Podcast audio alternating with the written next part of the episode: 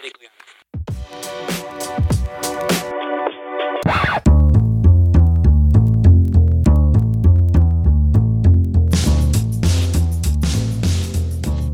Hello and welcome to Impressions of America. I'm Simon, and with me, as always, are Toby and Vaughn. Hi, guys.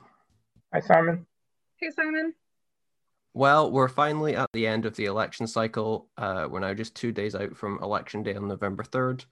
And to help us look ahead to the election and also look back on a crazy last few months, I'm delighted to say that we're joined by our first ever returning guest. Angie Maxwell is an associate professor at the University of Arkansas and co author of The Long Southern Strategy, a book that we talked about uh, last year on the show with Angie. Angie, welcome back and thanks so much for joining us today. Oh, thanks for having me back.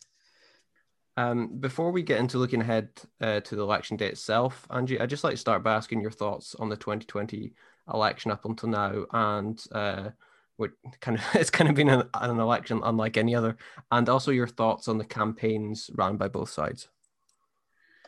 Okay, well, as you guys have been following, this isn't a election unlike any other we've ever had for a couple of, you know, key reasons. One, our you know, early vote um, totals are historic, and that seems to be across the board.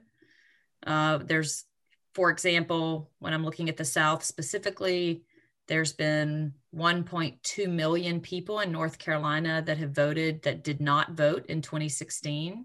Mm-hmm. Um, Texas has already sur- surpassed its 2016 total vote. Yep. Um, so those numbers like that are in Georgia as well. So we're really seeing massive turnout in the South. And we don't know what that turnout is, but um, you know, there's definitely more active participation than there has been, you know, in the last, you know, 40 years. Um, mm-hmm. So that will give us a much better picture of the electorate in the South than we've had before. It's also, you know, the strangest election because of you know, COVID 19. Mm-hmm. And that has created some changes to our process, with some states allowing absentee voting for just for nervousness over COVID 19, which basically expands absentee voting to anyone who wants to, mm-hmm. you know, mm-hmm. participate that way. And that is, um, that is you know unprecedented. And and then at the same time you know our covid-19 numbers are completely out of control. The virus is not contained and is increasing. My state had the worst week you know it's ever had. And so that is a factor that affects everyone's daily life and we don't always have election issues um, at the time of a you know a major presidential contest that do touch every single person's life. And so we'll see what effect that that has.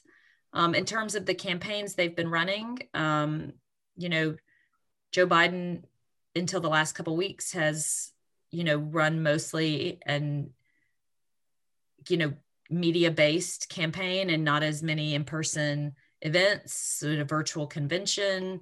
Mm-hmm. You know, none of those things have ever happened and we'll see if they can if they prove to be effective. And on the other end um, you know the trump campaign though briefly interrupted by the president's own you know covid diagnosis has continued with massive rallies. And those rallies have been followed by major outbreaks in the areas in which he has had those rallies.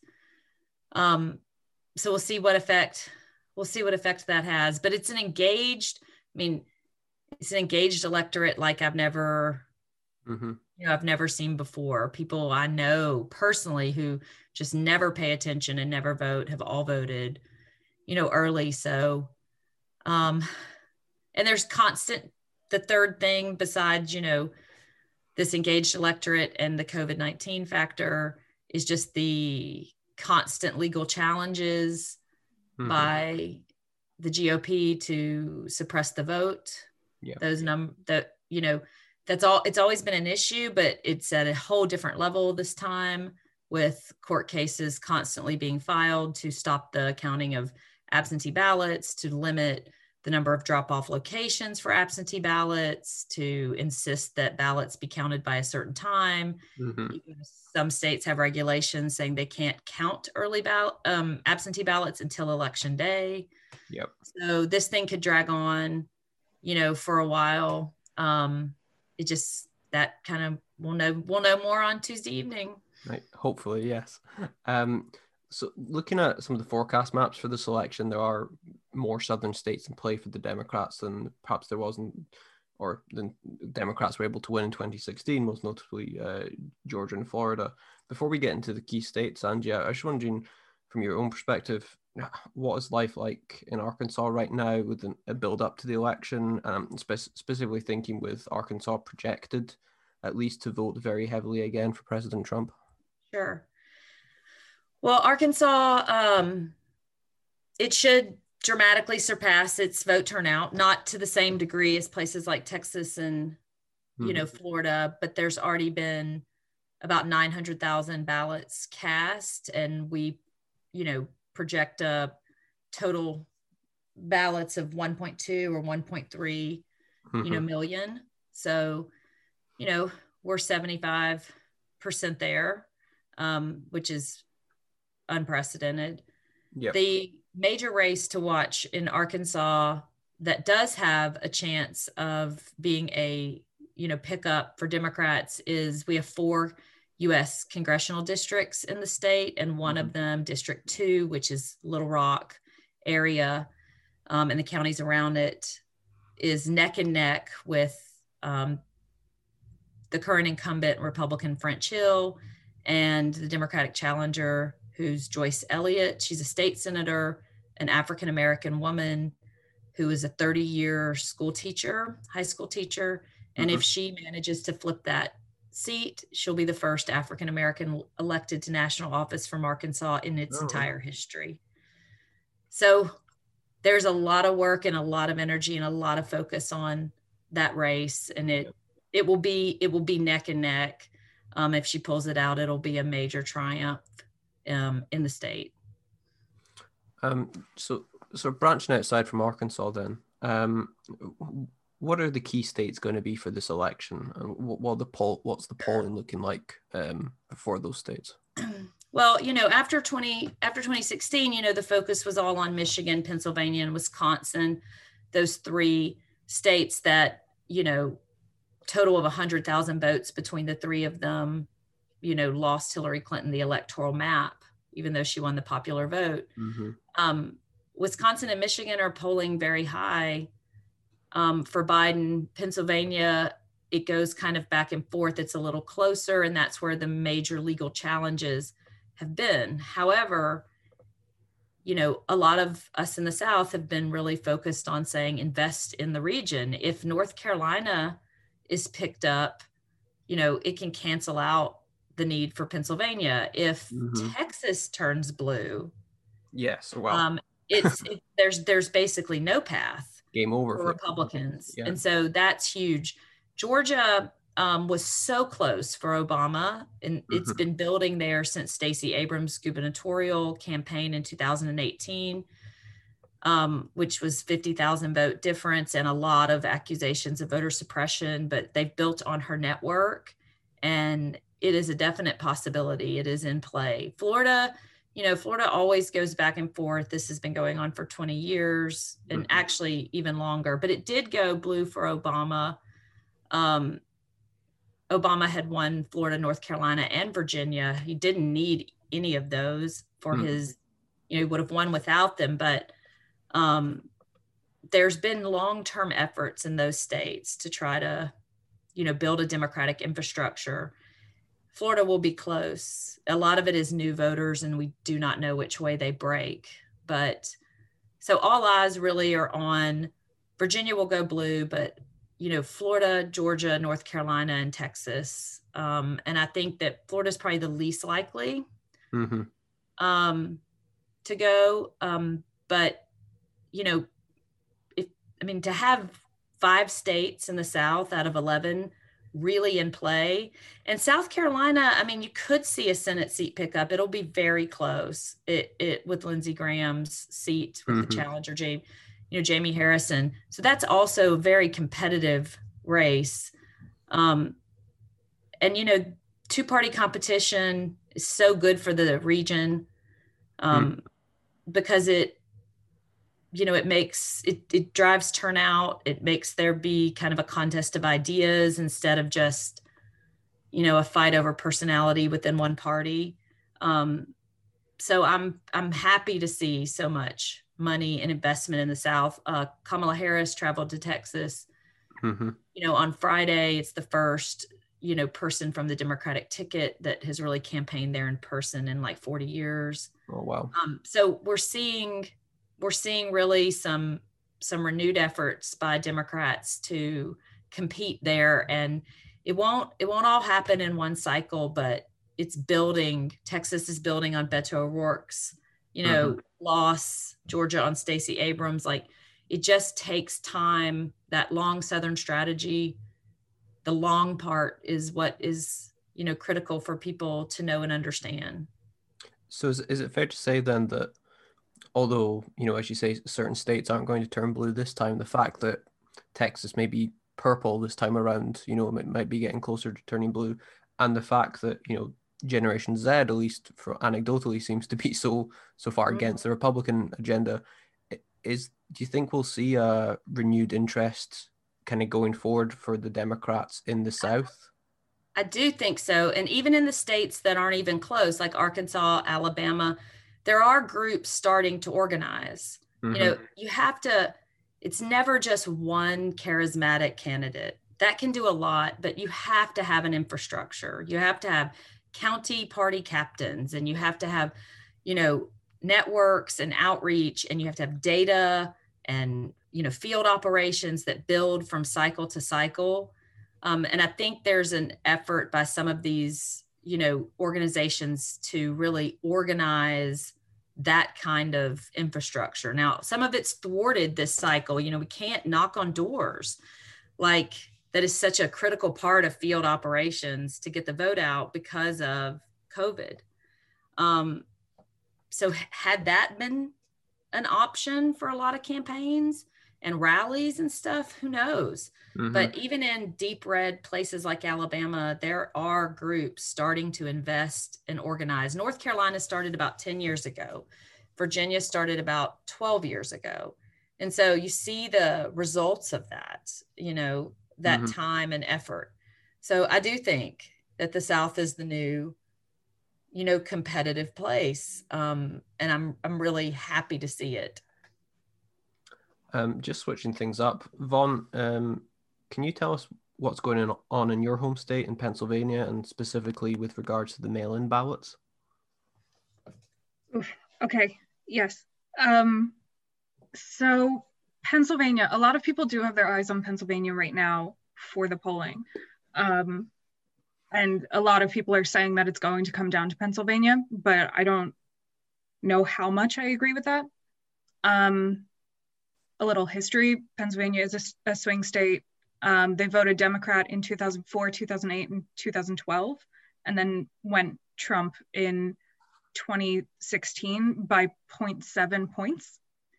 Um, so it's it's very much a kind of up in the air swing state. Um, it's always a very close kind of race there. So with that, um, they're both campaigning hard in Pennsylvania. Biden's in Philly right now. Uh, Trump was there the last couple days. He had like four rallies in one day around Pennsylvania.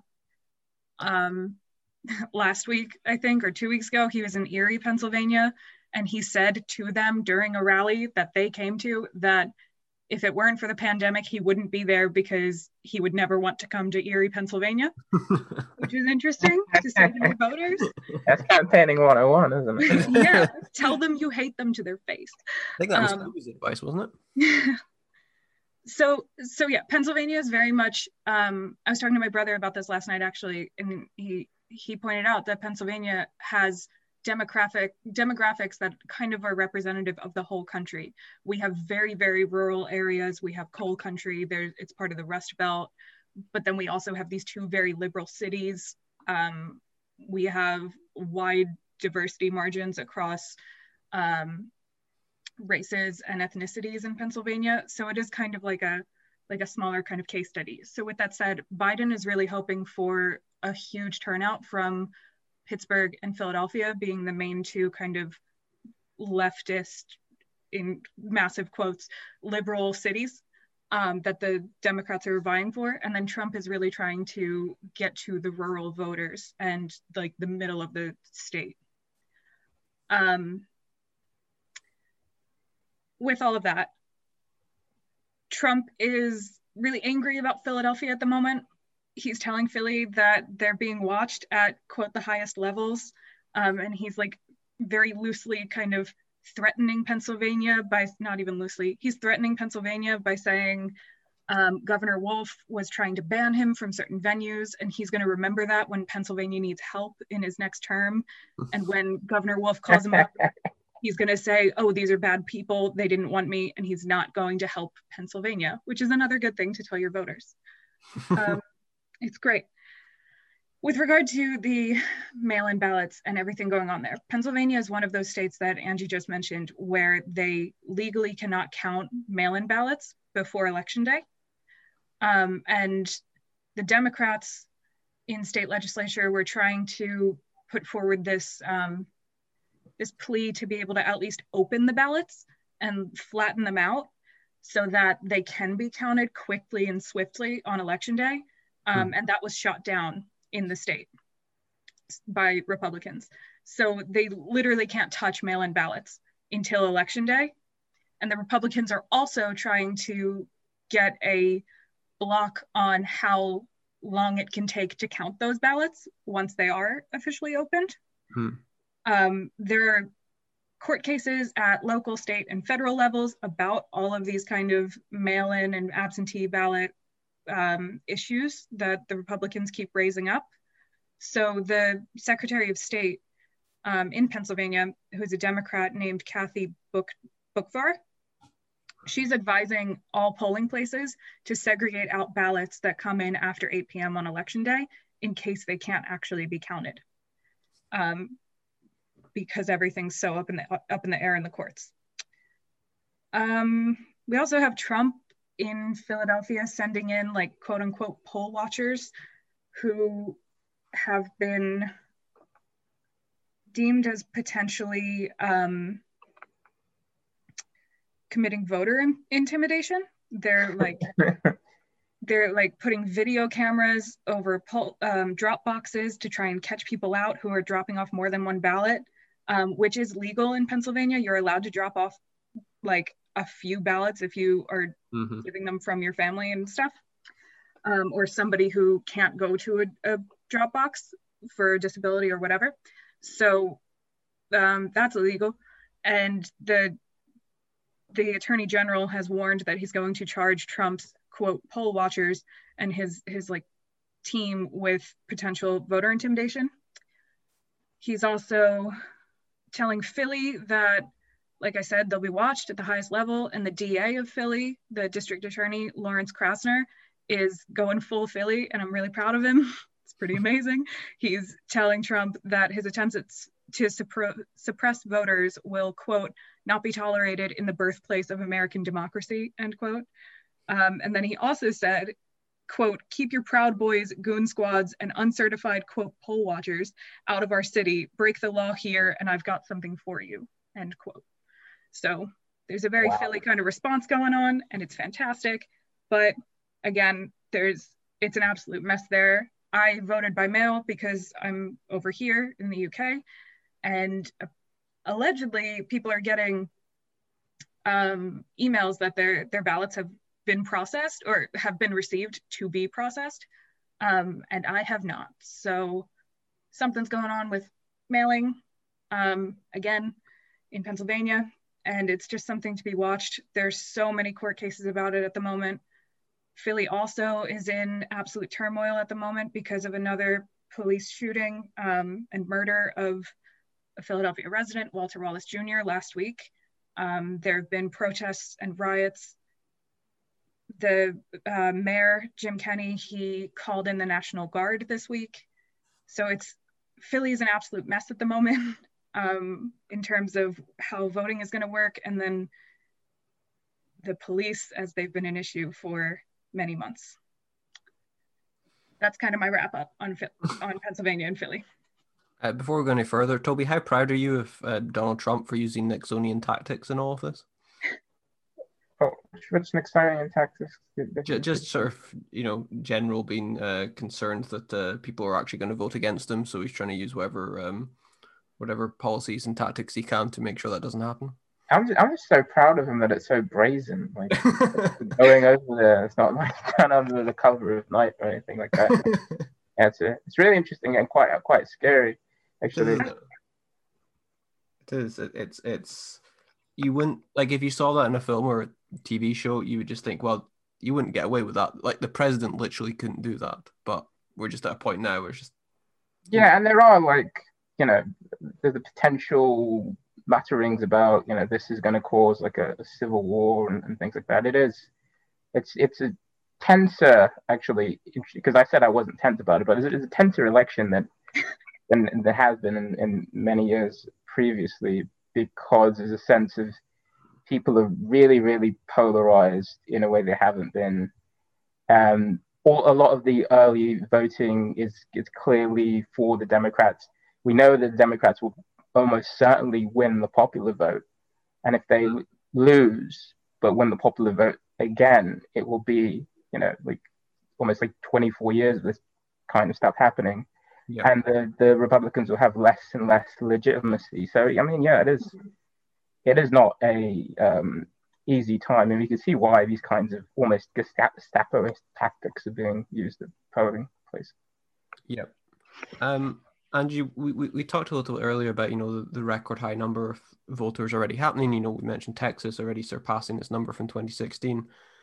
Um, obviously, we have very unusual circumstances in the, in the sense that we have a pandemic and there are you know people voting by different means than they might otherwise. But do you also think there's a the, the high number um, is a reflection on the, the sort of higher than normal level of enthusiasm from both sides, and is that a reflection on the fact that this is almost a referendum on President Trump rather than necessarily, you know, a a great candidate from the left who's united everybody. Is is is this? Do you feel this is a referendum on Trump and on how he acts as a as a politician?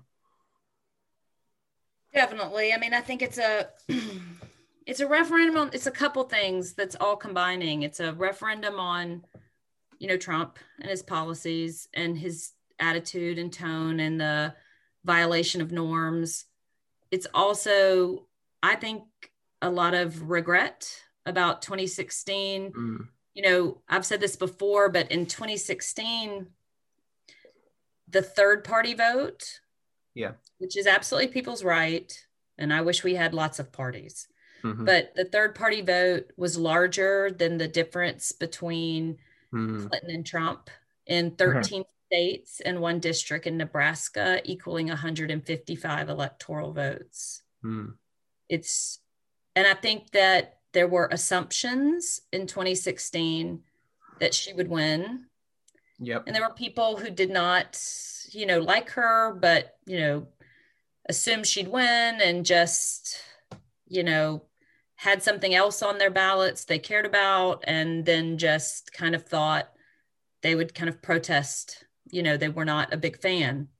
And i think that people now realize the consequences you know of that. I also think the biden campaign to their credit has done a has worked very hard to bring democrats together. You know i give a lot of credit to you know the Sanders campaign and Elizabeth Warren's campaign for pulling hmm. um, mm. you know, Biden to the left on a lot of important issues, particularly climate change. Mm-hmm. mm-hmm. Um, I think that he has not um, held back or tried to, um, you know, I think he it's it's strange because I think he's moved actually to the left in the general, which usually what we see is people move to the center. Mm-hmm. I think he's actually moved a little bit left, which is a really important lesson to learn in a crowded field in a primary with the massive generational shift occurring. You mm-hmm. know, traditional politics would have said move to the center. And he really hasn't done that. And I give credit to a lot of those candidates as well who have really come out and endorsed him and and not been hesitant about it, you know, um, and shown up on the stump uh, or at least the virtual kind of stump, you know, for him. I mean, Democrats seem to realize, you know, this time that what Republicans always do is they circle the wagons, you know, come general election. I mean, 95% mm-hmm. of people who voted in the Republican primaries in 2016 voted for Trump in the general.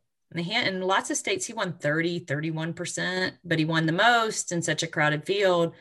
And yet they managed to get 95% of those folks to you know show up for him on general election day as opposed to the democrats who for clinton it was about 75% yeah, um yeah. and that's that that's a you know it's something republicans have always been a little bit better at than democrats um and so i'm glad to see you know that effort and we also in the polling you know which after 2016 we spent a long time trying to understand you know the polling errors and so on um, mm-hmm. and there were really and that's instructive for 2020 so first and foremost a lot of states a lot of polls did not account for um, like kind of what we call bradley effect for gender mm-hmm. meaning people that you know when they in the privacy of the ballot you know the election booth just won't pull the trigger for a woman and those are not necessarily the same people who um, you know won't do it for an african american candidate right hmm. you know we theorize that some of the effect some of the shift in pennsylvania um, in michigan and wisconsin from t- 2012 to 2016 you know wasn't necessarily economics but it was that you know some of those states show a higher percentage of you know distrust towards you know female leadership.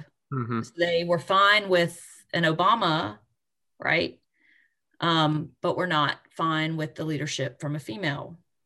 Um, or we're just uncomfortable with it and i think again a lot of those folks that that felt that still assumed she'd win so they didn't really mm-hmm. think they'd affect the election um, that maybe the distrust isn't that high that they would like really want her to lose. They just kind of didn't want to participate in her victory. Does that make sense? Yeah. Um, do you, do you so think that, the fact that we've had a female candidate now run for president, you know, do you think it's the old analogy if you know the first one through the wall is, is the one who is the bloodiest, as it were? Do you think? Absolutely, I absolutely do because if you look at the primaries, Democrat primaries this year, you know, there not a single female candidate that ran was mm-hmm. ever asked or questioned about could she be commander in chief mm-hmm.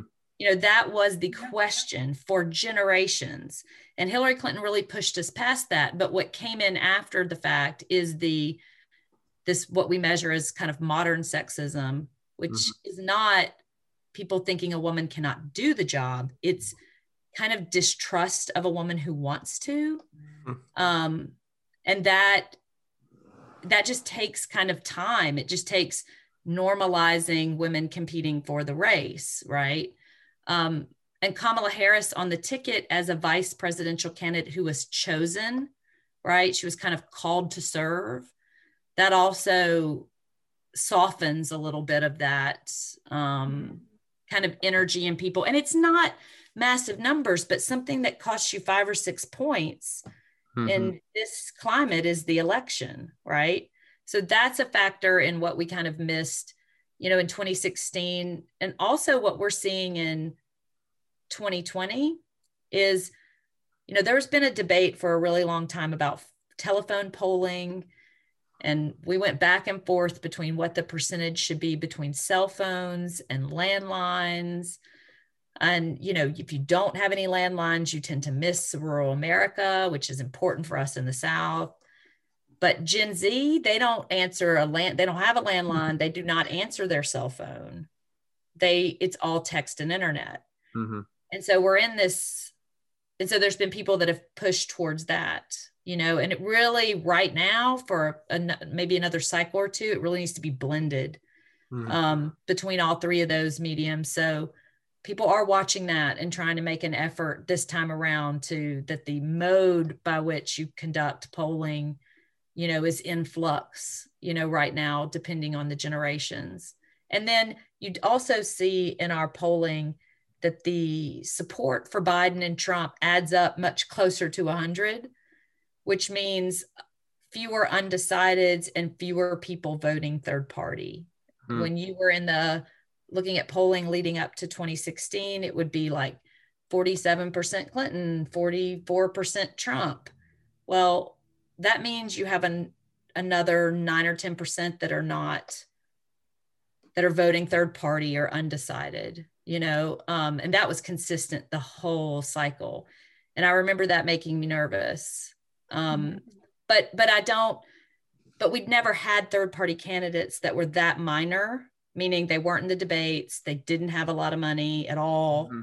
that were able to pick up so much vote. Um, and so I don't like that was unprecedented too. So it was a, a, little bit of a perfect storm, but we're trying to learn the lessons from that and um, tweak some of that, you know, polling in order to, you know, give ourselves a more accurate picture this time around. Just very quickly going off on a tangent here, uh, just while we got you, what are your thoughts on Harris as a candidate and as a potential next president as well, looking ahead to 2024 or even potentially before that, with obviously Biden's age, etc. What, what do you what do you make of Harris? Well, you know, I think that she's an incredibly accomplished person. She has a really good demeanor on the campaign trail. Mm-hmm.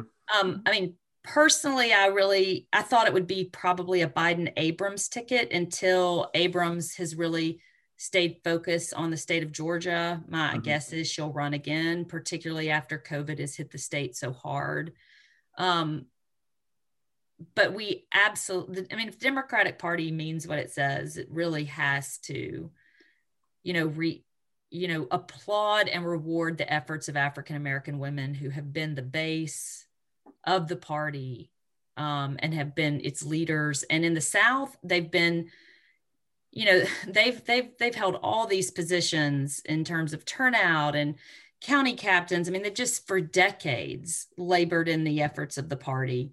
And so I'm happy to see, you know, that piece of it. I think that, you know, strategically, we didn't need California. But in the mm-hmm. moment of a pandemic, when you do not have time to introduce the country to a new person, you know, mm-hmm. choosing someone who had the name recognition that Kamala Harris had was critical, you know. Mm-hmm. Um, so I think she, I think she's a I mean, I think the Democrats have a deep bench of talent. You know, I look at them and I think, who would they surround themselves with in that office? Because that office is never just one person. Mm-hmm. You know, it's it, and I think we see that more now than ever. It's who you put in charge of all of the you know mm-hmm. agencies and positions and there's just you know i don't look at many of the ones that ran and think they're not capable you know of doing the job.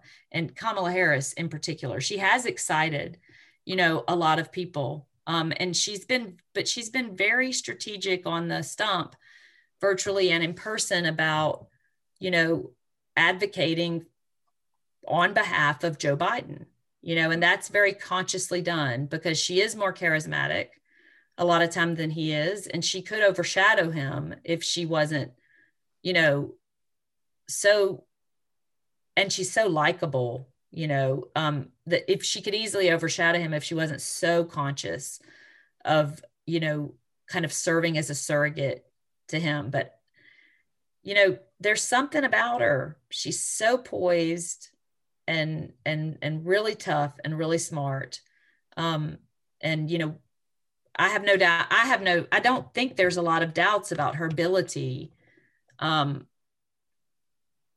to do the job should she have to right in an biden administration should something you know terrible happen um she's definitely experienced you know enough and so you know i haven't i haven't i haven't heard that you know, kind of to any real degree.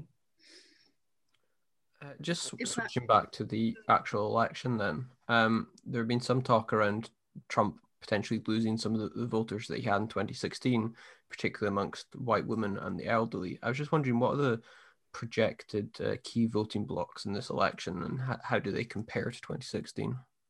Well, this is a great question. So, y'all, everyone's heard the kind of, you know, suburban women that are, you know, mm-hmm.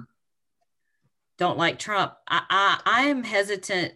I think that is true. I don't think it's necessarily true universally in the country. Um, it's one of the things I'm going to be watching the most because Southern white women, you know, and I've said this before, but we all say that, you know, Hillary Clinton lost white women in 2016, but she won white women outside of the South by four points. She lost them in the South by 30. And yet no one will, I mean, very few pundits ever kind of talk about that or or understand the why behind that. Mm-hmm. And in 2018, when we said there's such a blue wave, that was true outside of the South.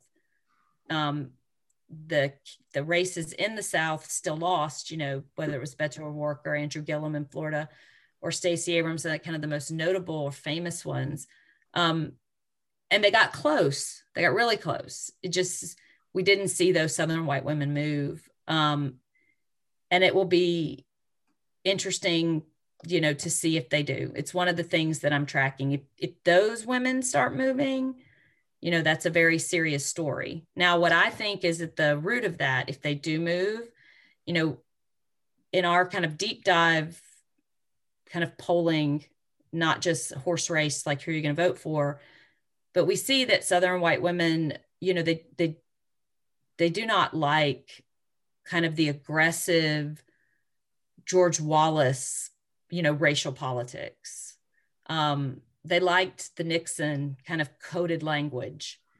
So it's not necessarily that they want racial hierarchy to change, um, but they, especially if it affects their life, but they don't want to defend someone, you know, police brutality against George Floyd. They won't, you yeah, know. Yeah. So when when Trump when that was really in the news, um, not that it's not always in the news, but when we saw all of the Black Lives Matter protests and rallies, Trump's numbers really did start to drop, even in places like the South, his approval ratings, because his language and, um, you know, tweets and stuff that just further poured gasoline on the fire. You know, those Southern white women don't want to defend that. You know, um, they feel like they can't defend that when Trump is much more on message and script, right? On mm-hmm. and trying to kind of be more Nixon like than Wallace, we see those numbers go back up. However, COVID has affected, particularly in the South, women do the lion's share of the decisions about childcare still. Mm-hmm. And, you know, whether schools are open or not, what school is like, having those agonizing decisions that all of these moms um, and some dads are making about what's safe for their kids is frustrating to people. Um, and governors that wouldn't issue mask mandates or you know in georgia the governor even sued the mayor of atlanta for issuing a mask mandate and tried to block it like that is frustrating yeah. um, and hits your everyday life so if we see those southern white women move it's a huge story and if they do i think it will be because of the overt, you know, racist politics that they don't want to defend and because of the effect that COVID's had on their life. And what's important about that is not to assume it's a permanent shift, right? Yeah. Um, there's they're they're much more kind of they like the Mitt Romney, John McCain kind of personalities, mm-hmm. and and not Trump. But I'm not convinced that they'll move yet. We'll see. We'll see. Um, we we've obviously touched on COVID as as we'd have to. In in the UK, you know, there's been kind of a lot of blame actually on both sides when it comes to um, Boris Johnson. The, those on the left and the centre have been blaming Boris for his sort of slow reaction uh, in points and uh, inability to uh, enforce lockdown, and then those on the far right have been very upset when he does do it. Mm-hmm. Has COVID has COVID become a, a, a genuine story point of the 2020 election in America? Are there people genuinely changing their mind on who they're voting for as a response to how the Republicans and Trump have actually dealt with COVID, or is that is this just kind of been window dressing to the rest of the stuff that's actually been going on with Trump? Well, it's a good question. I, I will tell you that I it has absolutely been politicized. You know, like the wearing a mask is like clear of which party you hmm. almost support. But I I I, I want to. I mean, the United States had a hundred thousand new cases yesterday. Mhm. A hundred thousand, you guys. Astonishing, isn't it? like this is it's not. It, it's it's it's an everyday everyday effect, like on your life, and and yet, and I I understand I understand the, you know, a- angst about the economy and like shutting down and all. I get I get it, but our unemployment rate's at seven percent. It was at four when Trump came in. It's not at 20, right? It's mm-hmm. at seven. So, so like, you know, a lot of states, like for example, Louisiana, which is where I grew up, Southern state, but it has a Democratic governor, Republican, serious Republican legislature, but Democrat governor. And its numbers are the best in the South because really shut things down and got strict, issued a mask mandate early. And, and now, you know, some things have been able some things have been able to come back open because they kind of created a culture of wearing the mask. Um, and those folks, you know, seem somehow to, you know, were frustrated at first that their governor was going so extreme, but now are kind of like, we're doing great, you know, kind of kind of glad about that, right? Um, but the numbers I, d- I don't i mean we're polling on this in the postal in our big national post election poll to try to figure out how big of an effect you know kind of covid had on it. And i think with your with your really active you know citizens who pay attention to the news and all that kind of stuff you know it's just one thing and among so many others. But for people who don't really engage in politics you know covid is in their life in ways that you know have made them kind of political i think it's got to be a big factor behind turnout i truly do Mhm. because it is affecting you know kind of every person's life in really serious and i mean my child is not has not been to school since march Hmm.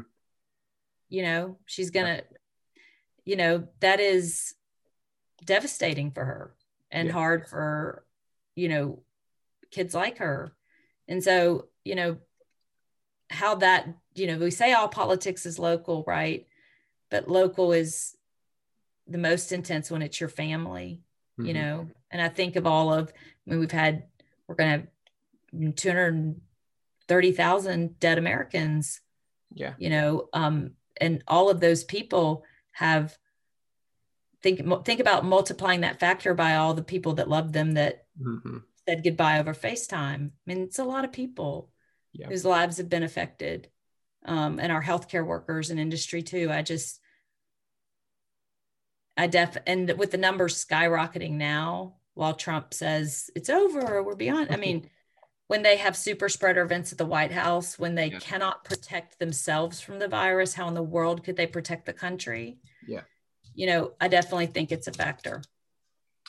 just on the polling itself, um, I was uh, listening to a 538 podcast um, recently, and they mentioned that one of the uh, the questions that, that was asked was, "Are you better off now than you were four years ago?" And it's a question that's kind of been asked throughout the elections of the last 30 years or so. And I think normally the sort of the, the sort of numbers were generally in the sort of 40-ish percent. I think even Reagan in 84 was something like 44 percent.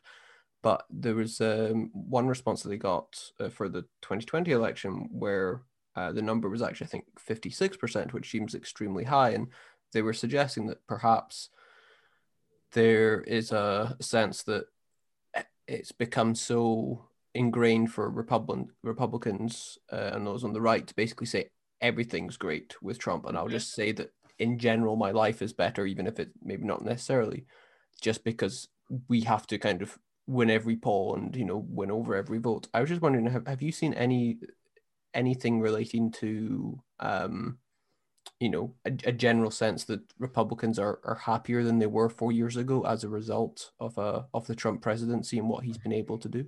Yeah, I actually we actually published a piece on it this year when we looked at that question in particular. So the mm-hmm. um, the question about you know are you better off and a lot of it is you know economically you know kind of are you better off and what was so interesting is that when we controlled for things like racial resentment and modern sexism, um, it it turns out that you know that question is kind of a stand-in for those things. Does that make mm-hmm. sense? Yeah. So if you if you are if you do not express any modern sexism or racial resentment, then you actually do evaluate the economy kind of based on hmm kind of an honest assessment, right? But once one of those things are hit, you will say it's positive and it's everything's better if you're a Trump supporter. And if you were a Clinton supporter, you would say it was all so much worse. And this was right after the election, right? Our polling.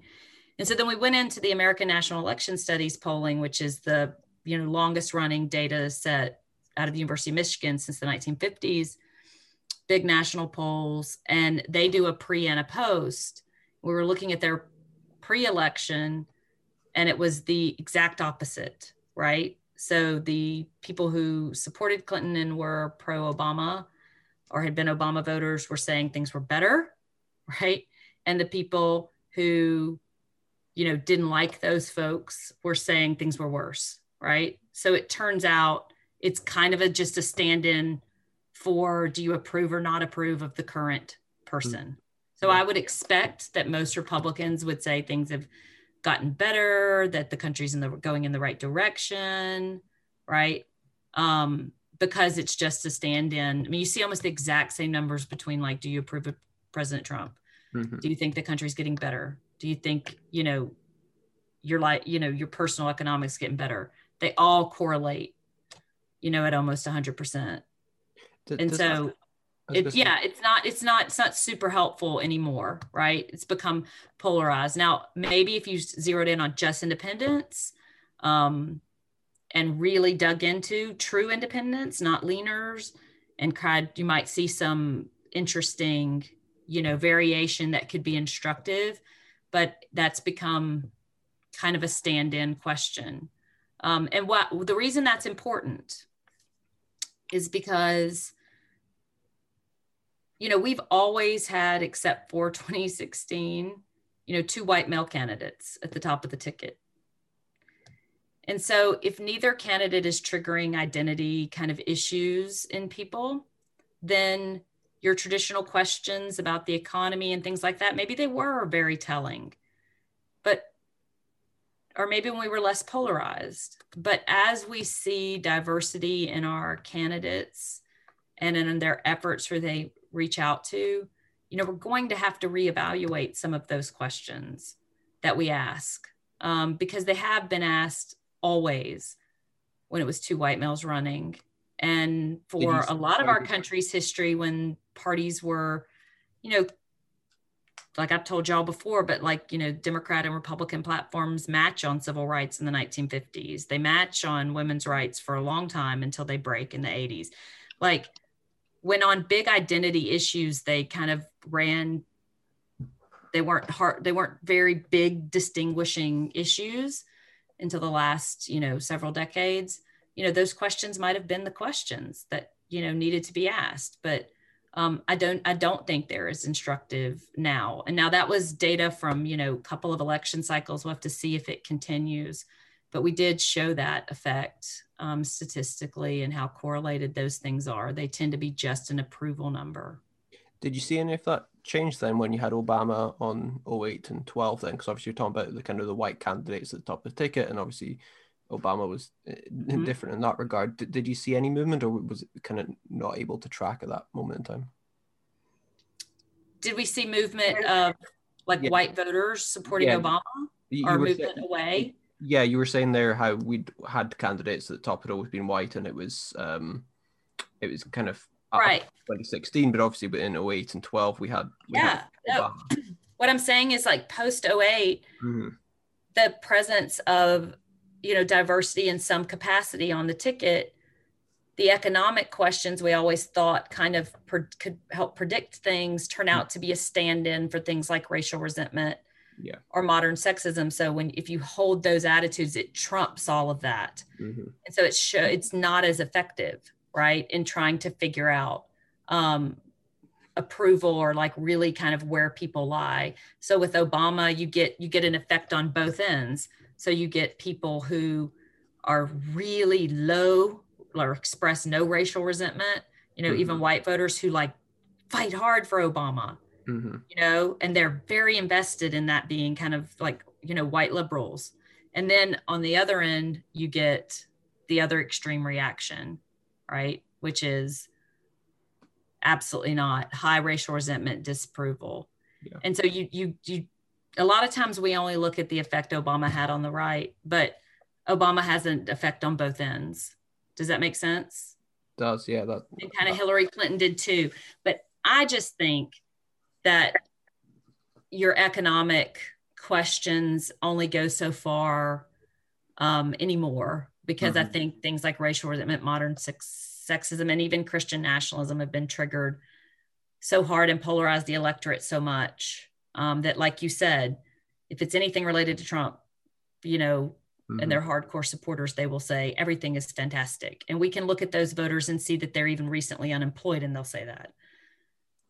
Wait, so Um, Andrew, given that, why do you think that um, African American voters and um, Latin American voters are not voting more for the Democrats than they did in 16? Well, we don't actually know that. Mhm. Um, I mean, some of that is coming from the Target Smart projections about like what's the early vote going to be, right? Um, and that is in a lot of southern states that have open primaries. That is a modeled partisanship that people are looking at. So, like, for example, in Arkansas, it's just a total blank slate, and they're modeling the partisanship and race of the early voters. And, you know, they have on, I mean, that's what's kind of getting into some of the media about how what percentage is voting. Like, we don't know what the party breakdown is of the early vote. Mhm. We just don't, we don't know. There's only a few states that actually provide that information. And if they're open primary states, meaning anyone can vote in the primaries, then you might have registered as a Democrat in 1980, you know, and you've never had to change it. You Mhm. might be a hardcore Republican now. So I just want to caution a little bit with, you know, Target Smart's doing some interesting work and it's getting a lot of media this time trying to say what the party breakdown is of the early vote, but we actually do not know that at all. Um, and when you go back and look at what their modeling of partisanship would have done in 2018, it's really off in the South. And there are some factors for that. And I appreciate they're trying to kind of create a model. I mean, that's what it takes. It's just, it really is getting gotten so many calls about it. And so I've dug in and I've even communicated with them some um, to try to figure it out. And they're very explicit to say this is experimental and that they are not predicting vote. They're just trying to model the partisanship of early voters. So I say that in terms of the polling, you know, um, I think there has been an effort by the Republican Party to try to win over some, you know, black voters. Um, again, though, I think that the polling, a lot of it's missing Gen Z. Um, we just don't show the same numbers. I mean, our academic polling of just Arkansas that came out last week, you know, did not have, I mean, it had almost universal support among African Americans for the Biden ticket. Mhm. Um, so I don't know. It's hard. It's, I mean, I'll, I'll have, if, if, if that's how it turns out on elector, you know, on election day, and we really do see that it didn't, you know, bring out the same support among African Americans, you know, the Biden Harris ticket, you know, then I will be digging into why. But like, we don't, we have not, I mean, I don't see that in the South. I've not seen that. Mhm. I mean, the lines and the the areas where African Americans are concentrated in the South. I mean, the voting numbers are insane. You know, they're surpassing all records. And again, I don't know what those votes are. Um, but I just, I just, I just haven't, I, am dubious about that in, it, at least in the South. Maybe I'll be eating my words, right? Um, and the Latino vote, I will say this: the Latino vote has always been split. Yeah. You know, and that depends on country of origin a lot of times. Mhm. So if you are a conservative in the country that you came from, you're likely conservative when you come here. You know, and the Mhm. Catholic background and the Supreme Court issues and all of that. You know, um, I, that, that you know that's a you know the Latino vote is not all one is not a monolith. The African American vote you know, isn't either, but it has been so heavily Democrat. Um, and it should never be treated as a monolith, but the voting turnout, of course, has been very strong that way. I'd be surprised if that changed. I'm dubious of the polls that say that, but I'm I'll eat my words if if I turn out to be wrong. Um, you, you touched on kind of the fallout of the 2016 election and you know how some of the polling wasn't correct or wasn't able to fully get get the picture. If Donald Trump does win 2020 and you know he does win states uh, where he's currently down in the polls, how do you think that's going to impact how you know polling is how polling is taken seriously? You know amongst news, uh, you know amongst Mhm. people. How, what what you know? Oh the- yeah. I, to- I mean, if he wins the popular vote, I mean, I just think yes. The whole polling system just burned down. But I mean, as someone who works hard on national polling, Mhm. you know, I will say that, and but again, academics do post-election polling.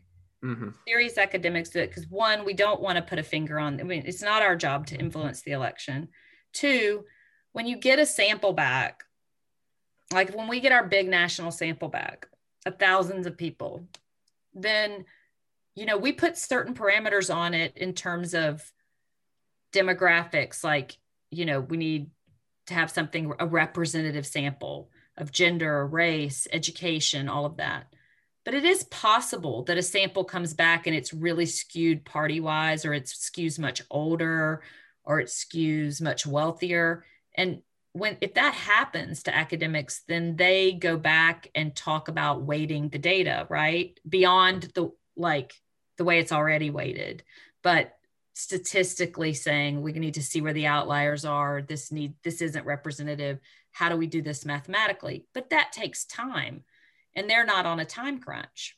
Mhm. so much of the pre-election polling is you know dated if it's two weeks old right? And so they don't weight the data or they don't actually come back and look and say this really isn't a representative sample let's look at every factor like let's cautiously look at that i mean of the three big state polls in arkansas that have happened none of them are weighted data Mhm. now, they're transparent in that they will give a demographic summary of the sample as compared to the state. So you can look at it and go, well, there was a lot more women in the sample than there are that turn out in the elections on average.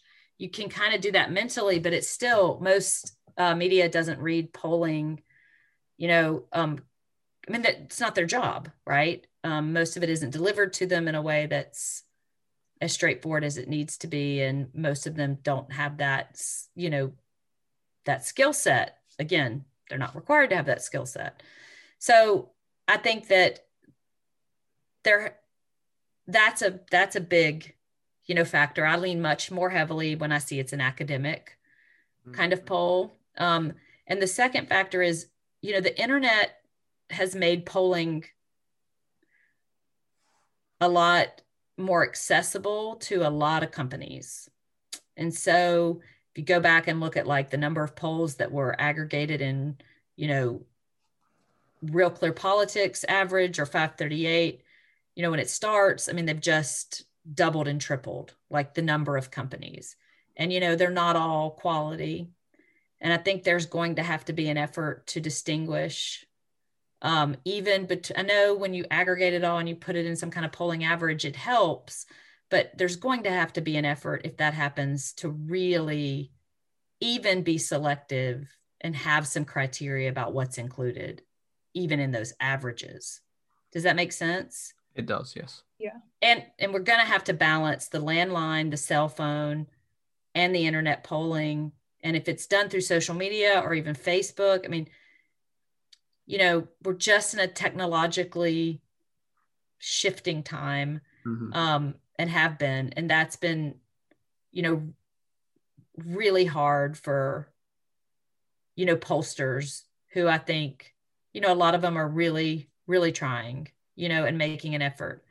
Um, there may there may be I, I would love to see exit polling, you know, done everywhere. You know, usually some of our national media groups pick a couple of purple states, and that's where they do exit polling. Um, or I wish we had states that when they reported election results would give information on race, gender, age, all of that stuff. But usually we often only have that from exit polling. And when it's only done in a handful of states, you know, we are limited in knowing anything beyond just the straight vote totals. And, and then we make a lot of assumptions and we try to model things to fit states where nobody from that state's included, you know. Mm-hmm. Um, and it will show me too that we still have a lot of regional variation. Um, and that's a critical component. And, and why do you think that in 2016, like in October, you still had polls showing Clinton ahead in Florida and in Wisconsin ahead, and, and the number of these states that eventually went to Trump. Do you think it was mm-hmm. because we, there was much more undecided voters? There, there was no. Oh yeah, there was much more undecided voters. And then you have to also look at, I mean, this, and, and no one has time to do this, but you have to look at wording of polling. I mean, sometimes the question when pollsters are trying to really predict, like run up to the election, if you had, you know, they ask a question like if you had to choose between Clinton and Trump, right? And those people may be like, well, if I had to choose, I'd pick Clinton. But mm-hmm. when they're asked just like, do you intend to vote for, you know, the Democrat, the Republican, you know, Democrat Clinton, Republican Trump, or for one of the third party candidates, they're actually going to vote for one of the third party candidates, you know, and and just that effect in mm-hmm. 2016, you know, was enormous. Um, just enormous. saying it was um, framed as Clinton versus Trump in some of the polls, but without considering the, the third party candidates at all. And I'm not criticizing those pollsters because, again, in a lot of states, you didn't even have a Jill Stein campaign in that state, or you mm. didn't have a Johnson campaign in that state. I mean, it was there was no presence. It wasn't like Nader who was on the debate stage or Ross Perot, who was, mm-hmm. you know, spending millions on advertising. I mean, these were, you know, campaigns that, you know, had, we even, I mean, there was even a substantial number of write in. I mean, there was just like a protest kind of vote that was unprecedented in its numbers and scale.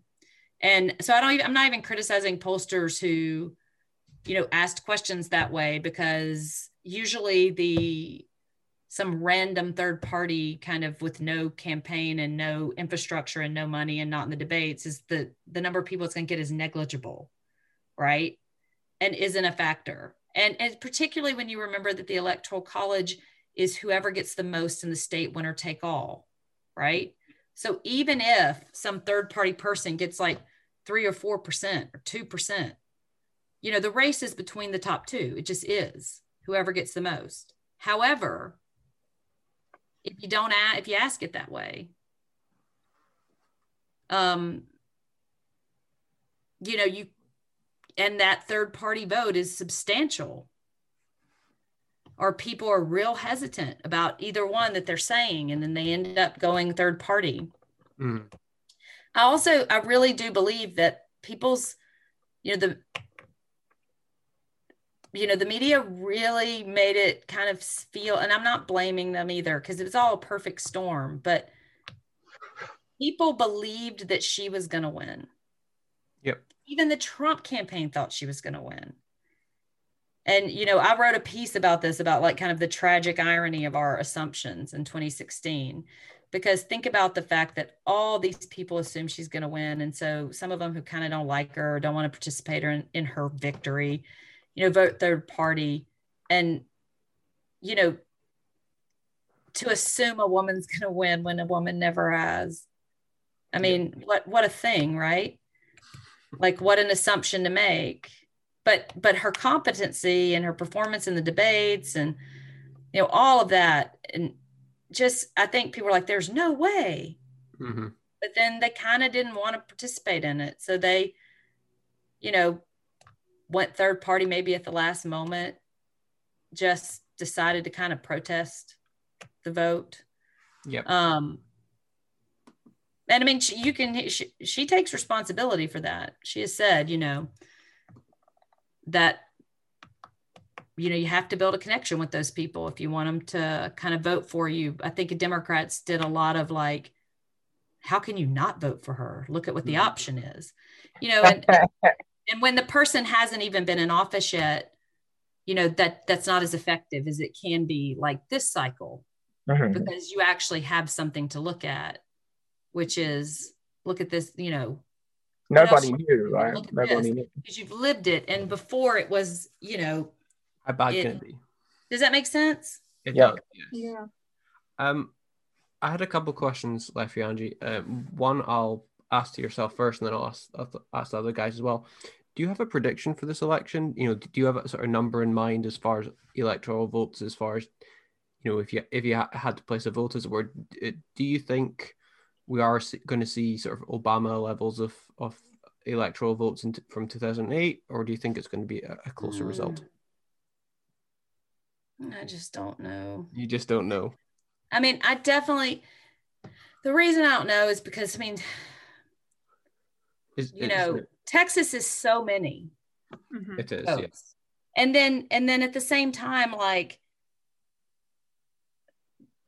you know, I get really nervous about the absentee ballots. Like there's been something like, you know, 94,000 people have already voted. And there's been, you know, 60,000 absentee ballots returned. Mm-hmm. But there's another 30,000 that were requested yep. that haven't been received yet, or they haven't been reported by the states as being received yet. Now, in some states, people can take those ballot if they request an absentee ballot and they decide to vote in person, they can bring that and turn it in, you know, and then vote. And other places, they have to cast a provisional ballot. It's just different in every single state. Yeah. And so I'm a, I mean, those are big numbers. I'm just a little like, I'd be lying if I said I, you know, there's too many, there's too many variables. There's yeah. there's covid there's the lawsuits and then the absentee ballot thing. I mean that alone if you're a political scientist that looks at numbers and knows we've never had this kind of system going you know then you're just relying on polling.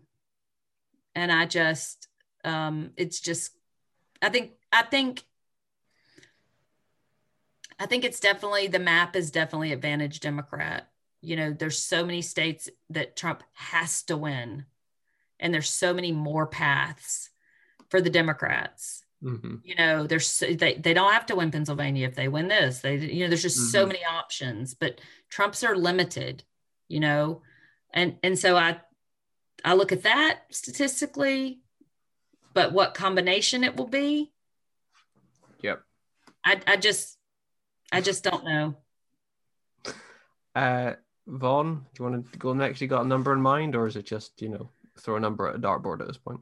It's it's essentially a dartboard because I agree with everything that Angie's been saying. Um, it's so up in the air. I mean, everything about the third party does like not really being there in this election and having so many of the the potential write-in candidates backing Biden in this election mm-hmm. is a, a major kind of shift from 2016, mm-hmm. um, especially in Pennsylvania, which is one of those states that Angie mentioned where the discrepancy between how many people voted for Bernie was higher than how much how many votes Hillary lost by. Um, and a lot of those voters have already committed to voting for Biden. Um, at least, at least people whom I know personally or whom my friends are working with various campaigns, they have said that their kind of um, projection for Pennsylvania's voters are leaning towards Biden much more, um, especially in Philly and Pittsburgh and in the kind of more liberal areas of the state. But again, who knows? Who knows at this point? It's genuinely like like another thing that, that came up on here, like a jump ball election where it can be either candidate and they're both kind of vying for their own like platforms and stuff, as we saw with Hillary and, and Trump in 2016. That's supposed to be the one that you don't know. An incumbent race is the one that's supposed to be like, okay, this is more about the president. This is more about the incumbent candidate. Do we want more of what he did or do we not? We shouldn't be this kind of confused about where we're going to be in two days or a week from now if none if the votes aren't counted or however this is breaking. I don't know simon is the thing. I'm a little I, I, I will just i would i will say that like it, it could it could even be a, it could be landslide biden. The truth is it it's like be. we don't have the knowledge. We don't have the knowledge because when you have you know, a total of like, you know, 90,000 requested absentee ballots. And you have no idea in a lot of states what the partisan breakdown is hmm. of who has requested those ballots. Mm-hmm. And you don't know if when they're being counted um, yeah. and when they'll be reported. Like, then we're just going off of polls. Yeah. Yeah. That's it. And that's just that's just honest. I mean, anything that affects 90,000 people in the system or potentially 90,000 people within the voting population mm-hmm. means you know, nobody honestly can tell you you know, I mean, they're guessing. Mm-hmm. They're guessing. They're going on the polls um, yeah. because we just don't know how that's all going to turn out. And so then I look at the map and I say, where are polls consistently competitive? And which way do they kind of lean? And how many of them does Biden have to win versus how many of them does Trump have to win? And in that sense, it's definitely an advantage Biden. Um, but it could all break. I mean, it is possible that it all breaks the other direction. It's just he has a lot. Trump really has to run the board and the ones that are you know, on the fence. I mean, there's there's there's no Democratic states that Hillary won in 2016 that he might pick up. Mm-hmm. Right? He's got yeah. to defend, and that's a much harder position, you know, to be in. Yeah. You know, I even think- as an incumbent. So in that sense, that's kind of where I see an advantage. You know, for Biden, but um, how big it is or what the number, what the final total could be, I mean, it just runs the gambit. I think um, if I had to give a projection and thinking about how what we were talking about earlier with with masks being politicized and whether you kind of adhere to that or not is very kind of indicative of your political leaning um, at the moment. I think that can account for some of the early voting and absentee ballot statistics. And if I'm thinking about it in terms of that, um, and then also in terms of Trump supporters willingly going to rallies and and being open to going to um, public places with large bodies of other people, then they're probably likely to go to polling places on Tuesday. So if I'm thinking about it like that, and it, it's it's what like 90 over 90 million people have have already returned absentee absentee ballots which is like 90 million of the total early vote. It's 60 million yeah. of mail-in 30 in person. Oh right right. Okay so thinking about on the, along those lines and what's the voting population like 253 million in the states are over 18 um, necessarily the voting population but Right. I think that the um I'm trying to remember. I'm looking at. I'm trying to remember where I saw the projected total vote now based on um, based on the early results.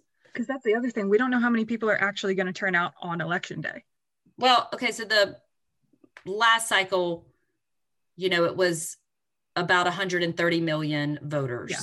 Right? And so we're already at 90 million, which is so, so to your point, which is an important point, at the very beginning of the early vote, we were you know, everyone was like really excited. Oh, it's so high. And you're go, okay, is this just a lot of people voting early?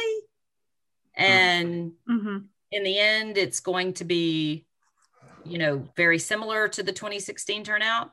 But as the early vote's gone on, we've seen states surpass the total 2016 vote. Yeah. And so then the only way it stays the same or turnout stays is if like no one shows up in person on election day, which, you know, is not going to happen.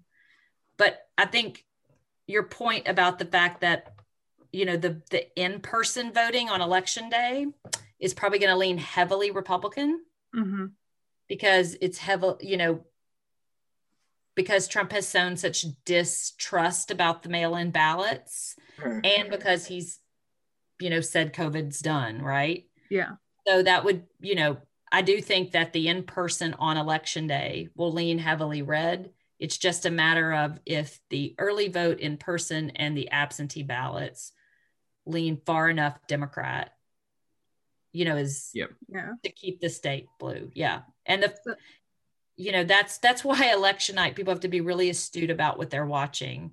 Mm-hmm. Because in some states, they will report the early in person vote first, then they will report the in person vote on election day. Some places they're going to report the in-person vote on election day first, then add the early vote totals, then the absentee. I mean, every state does it differently. So, which is what you want in a federal election, right? exactly. So I would just say, don't tr- like just be astute and mm-hmm. need to kind of not. I mean, traditionally, you know, there's not one party that votes, you know, more, you know, on the Saturday before the election than on election day, right? Mm-hmm. Or that, I mean, absentee votes sometimes have broke a little bit more Republican. There's a lot of military ballots, but other than that, you know, it's not. But this one could be really dramatic, like whether you early voted or voted election day or voted absentee could be very partisan. Um, yeah. And so that that we've got to keep that in mind as they kind of watch returns, you know, come mm-hmm. in. Toby, I believe from your independent polling, you actually have California going to Nixon. Is that correct? yeah, you guys are making me a lot more nervous than I. I, I told you I, I was bringing um, my dread and fear today. because I think with the 90 million people already voted, most of that is um, going to be Democrat. There isn't as many undecideds. There isn't a third party candidate. As mm-hmm. as um, Angie said very astutely, probabilistically, Trump has to win so many different states mm-hmm. that are already tough, you know, already tough for him to win.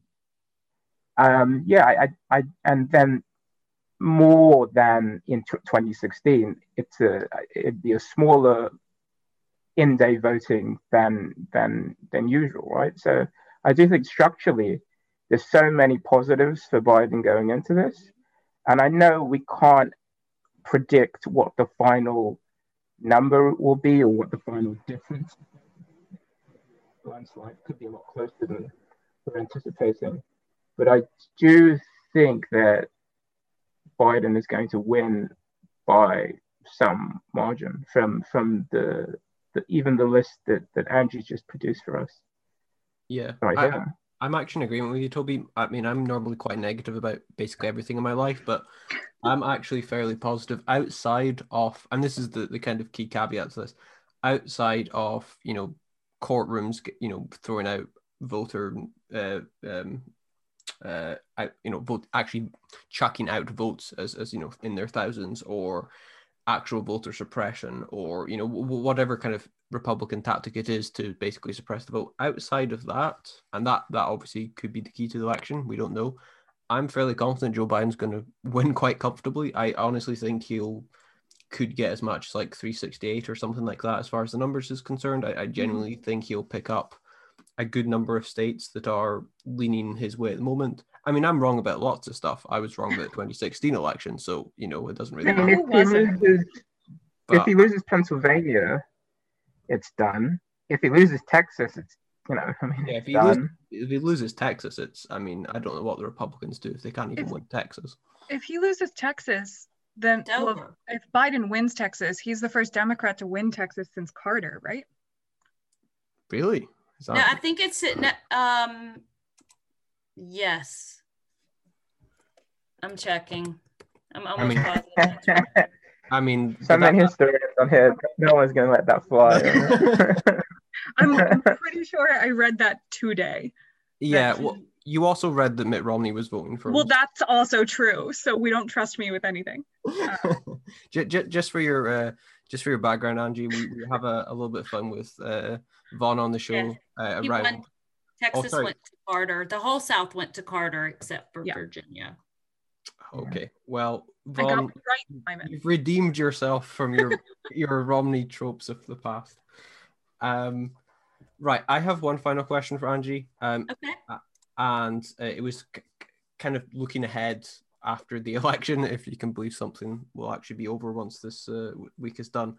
If it does go to plan for the Democrats and Donald Trump is indeed kicked out of office, Mhm. what are the policies and actions that you're hoping a Biden presidency will will bring? Okay, well, right off the bat, I think that we, you know, the Supreme Court is going to hear the Affordable Care Act, Obamacare case, um, 10 days after the election. I think that all indications looks like the addition of Amy Coney Barrett will make that um, potentially the Affordable Care Act to be invalidated. So I think the first order of business will be for the Democrats to, you know, pass a new health care legislation. Mhm. I'd love to see a, you know, in 2015, the Supreme Court threw out the section of the Voting Rights Act that made states and areas within states that had a history of voter suppression, a lot of those, of course, being in the South, um, had to have, you know, federal approval of any changes they made to elections. They threw that out and said Congress had to come up with a new formula for which states would be looked at and which counties because it, you know it's kind of not fair to just rely on a historic definition um, some places maybe got better some other places maybe have done the same right and of course you know you couldn't get the republican senate to take that up so a john lewis voting rights act um, renewal and update i think will be at the top of the list and of course some kind of coronavirus package relief which democrat i mean Democrats have a whole list of things that they've passed legislation that is just sitting there on Mitch McConnell's desk. So I think that the effort will be to pass immediate legislation about healthcare, voting rights, coronavirus relief, and then, of course, the big controversial piece will be court, you know, expansion of the Supreme Court, Mhm. which the Constitution gives Congress the right to set the number of justices. You know there are eight administrations throughout united states history that have added to the court over time. It just hasn't been done in a very long time in this country and so um, and that will be very controversial of course. Um, but i think after the rush through of amy coney barrett i think that you have democratic support for expansion of the court. Um, and so i think that will be at the top of you know their list. And then i hope after they shore up some of those immediate you know issues that we see an effort on the green new deal. Mm. And and i think that's what's driving a whole lot of young voters and if they do turn out i hope that we see you know democrats not let that you know slide Yeah. And I guess another question I wanted to ask, and this is the question you won't want to listen back to if Trump wins. What do you think the route back for the Republicans would be, given that you know Arizona is hard now and Texas is hard now and F- Florida is going to be more difficult? with the sort of changing demographics of the of the country? What do you think the route back would be? Um, do they sort of do another sort of gang of eight style um, self reflection? How do they become a majority party again? Like, how do they win the popular vote again? They can only win the popular vote right now in one of two ways. They either have to suppress the vote, and even if Trump loses, you know, you have to remember that Republicans control state legislatures. They're going to control the redistricting that's happening from the 2020 census. Um, Trump has appointed, you know, hundreds and hundreds of justice judges at every level. Um, and so they will either use the court system to suppress the vote or they will have to reach out to a different demographic, right? And there will be a battle within that party, like there was after Romney's loss, to say, who do we want to be? And unfortunately, the kind of Paul Manafort, Jeff Sessions, Steve Bannon kind of group um, that's been, you know, strategists involved in the party for a long time has said you just have to, you know, ramp up the white vote in any way possible and suppress the non-white vote. You know um i hope that side of things don't win out. You know i hope that you know other voices in that party that you know speak to you know back in the george w. Bush days there was efforts to have a republican amnesty program. Uh-huh you know, for immigration, an effort to kind of reach to Latinos. I mean, that's kind of, you know, right now, I mean, there could be cleavages on the horizon, who knows? But um, I just think that,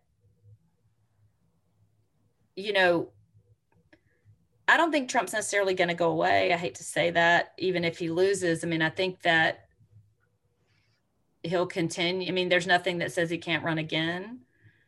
Um, mm-hmm. I could be mm-hmm. wrong, but I think some of his supporter. I mean, I think that wing of the party is is is large. I think it can be overcome within the party, but the rest of the party has to be all on the same page.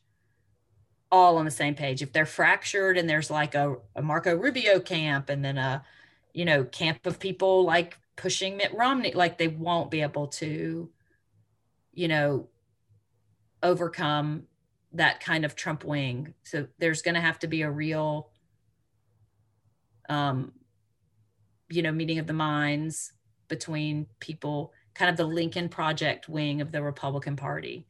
There really is. Um, because only if they're all on the same page can they kind of overcome how far that wing of the party has pulled mm-hmm. um, the Republican right. Party.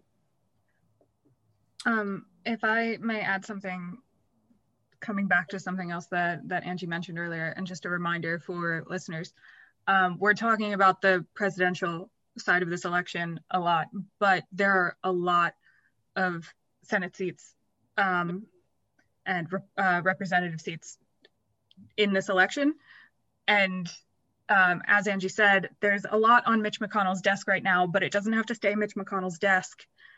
Um, and I hope to God we can flip the Senate and get McConnell out of that position because this election is also about that and about the people who the president surrounds himself with.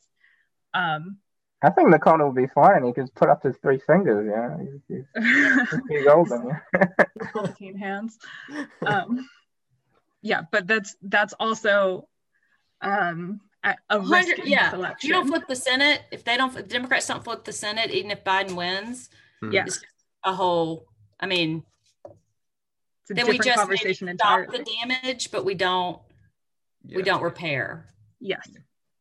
Um, yeah. So please think about that going into this election. Absolutely. If you haven't already voted, you, there's work to be done in all facets of the government during this election um, and beyond, but especially this Tuesday.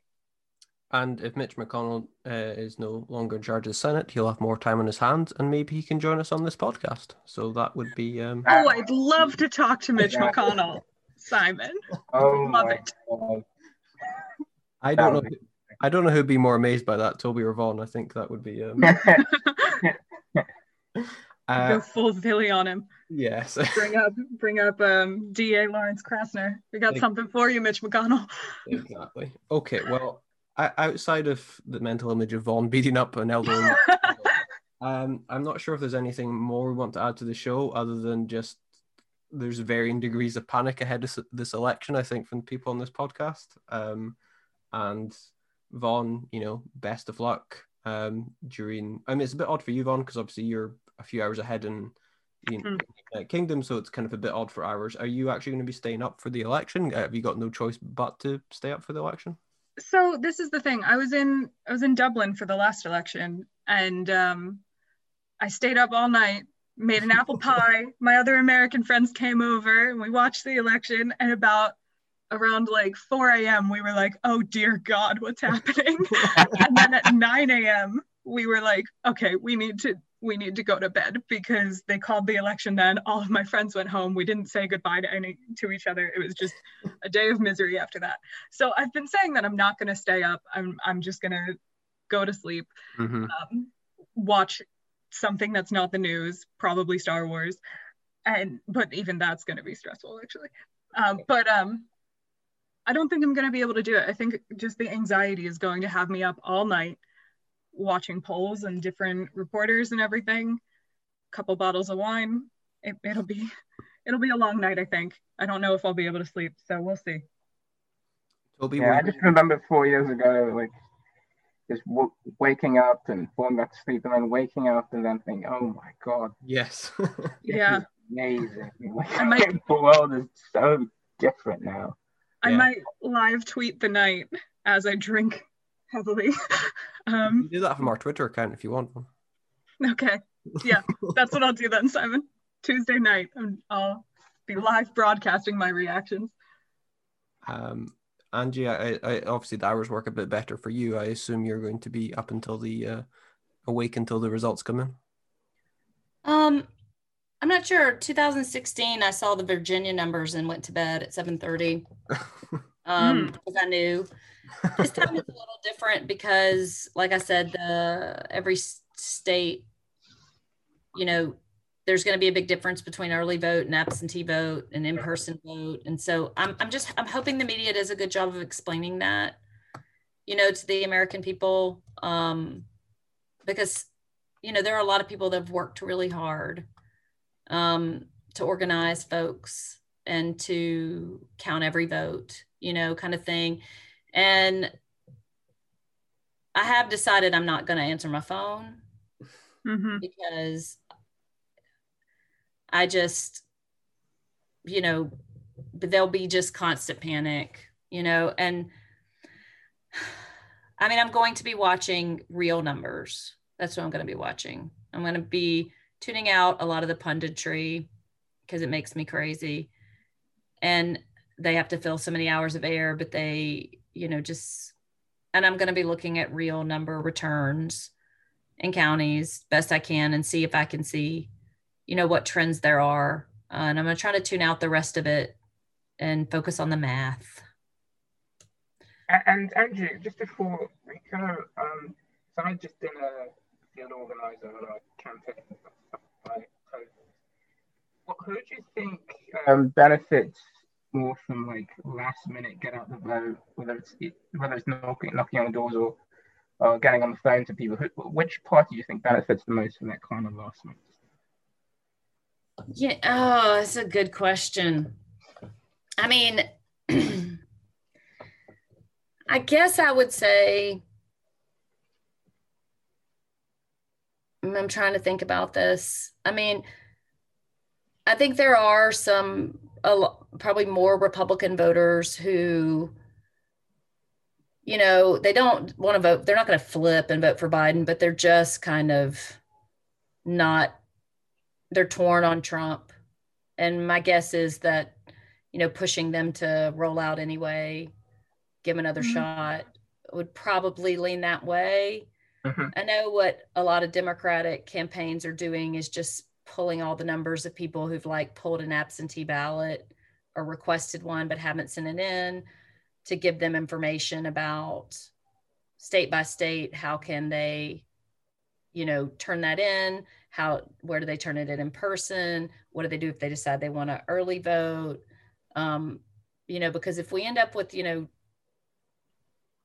30,000 people who haven't turned in the absentee ballots they requested, and then they have to cast provisional ballots, you know, which election officials in most states take up a week up to a week afterwards to look at and verify that they didn't vote twice you know i just think that's that's problematic Hmm.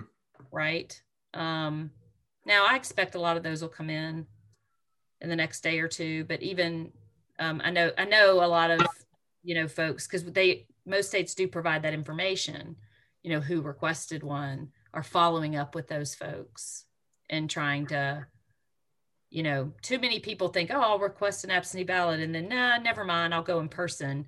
And in some states that's very simple and in other states it's not.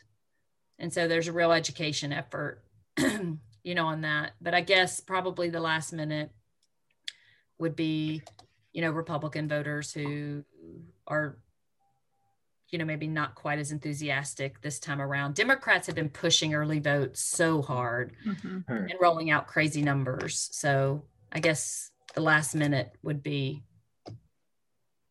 probably lean lean red.